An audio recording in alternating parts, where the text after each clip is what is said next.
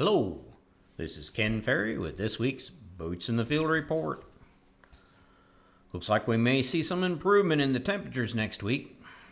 It's time for the spring of 2020 to get started.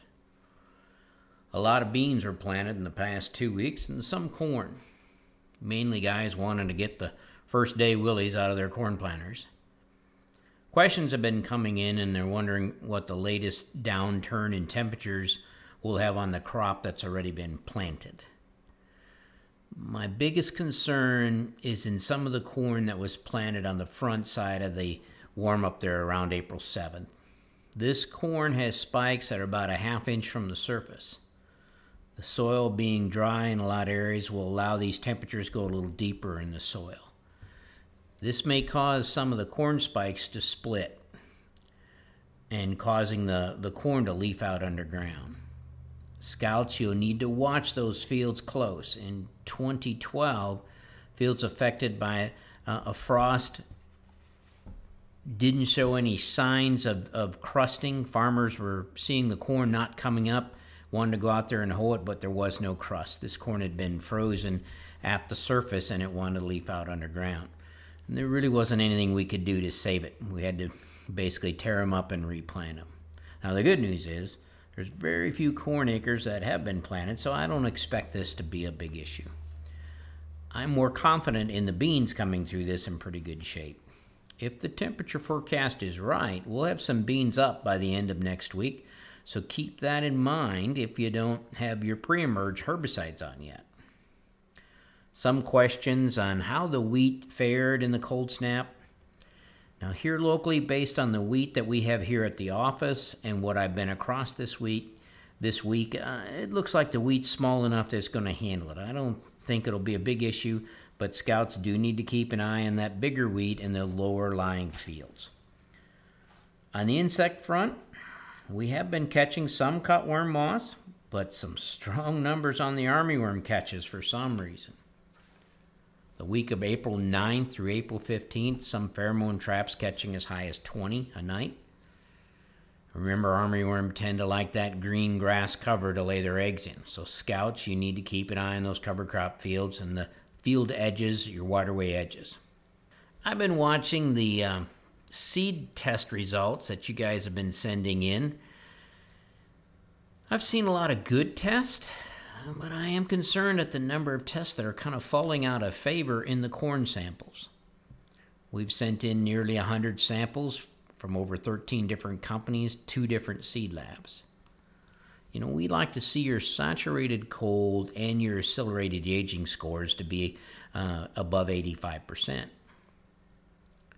We have a range of saturated cold running from 100% all the way down to 55% and accelerate aging scores from 99 all the way down to 63.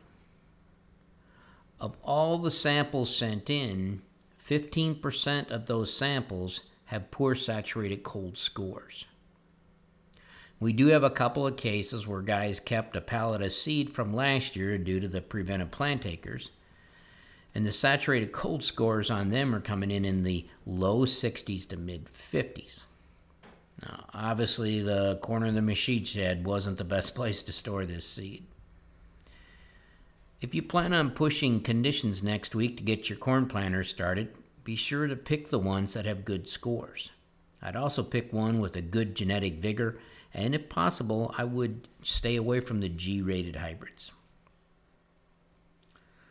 Also, in the seed sample area, when it comes to severe pericarp damage, now, this is a tear in the pericarp in the embryo axis, which is a concern when we apply starter in furrow. Salt burn is more of an issue on these kernels.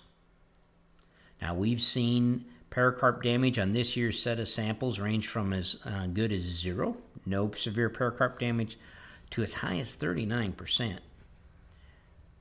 Our recommendation is to use caution with in-furrow starters when severe pericarp gets above 6%.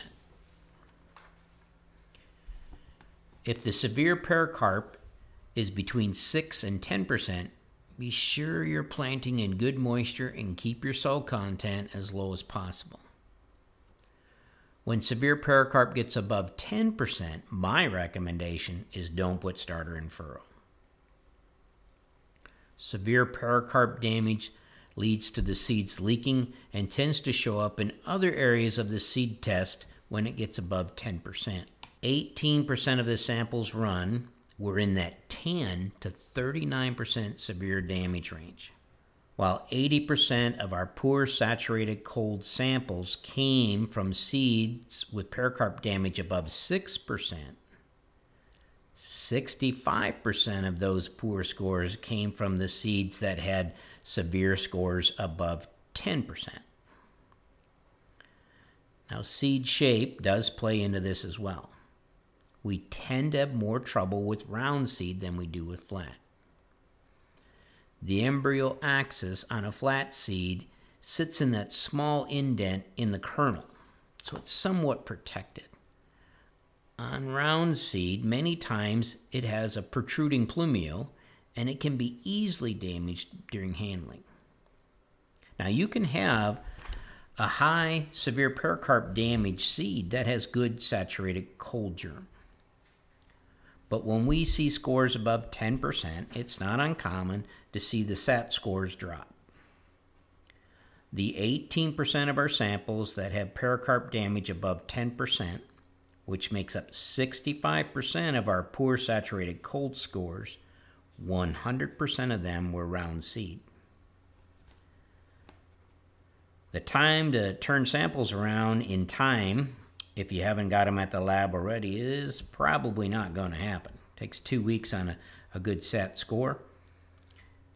If one is suspicious of a seed lot, my recommendation is to save some of that seed and place it in a dry place. Hopefully, it uh, would stay around about 50 degrees.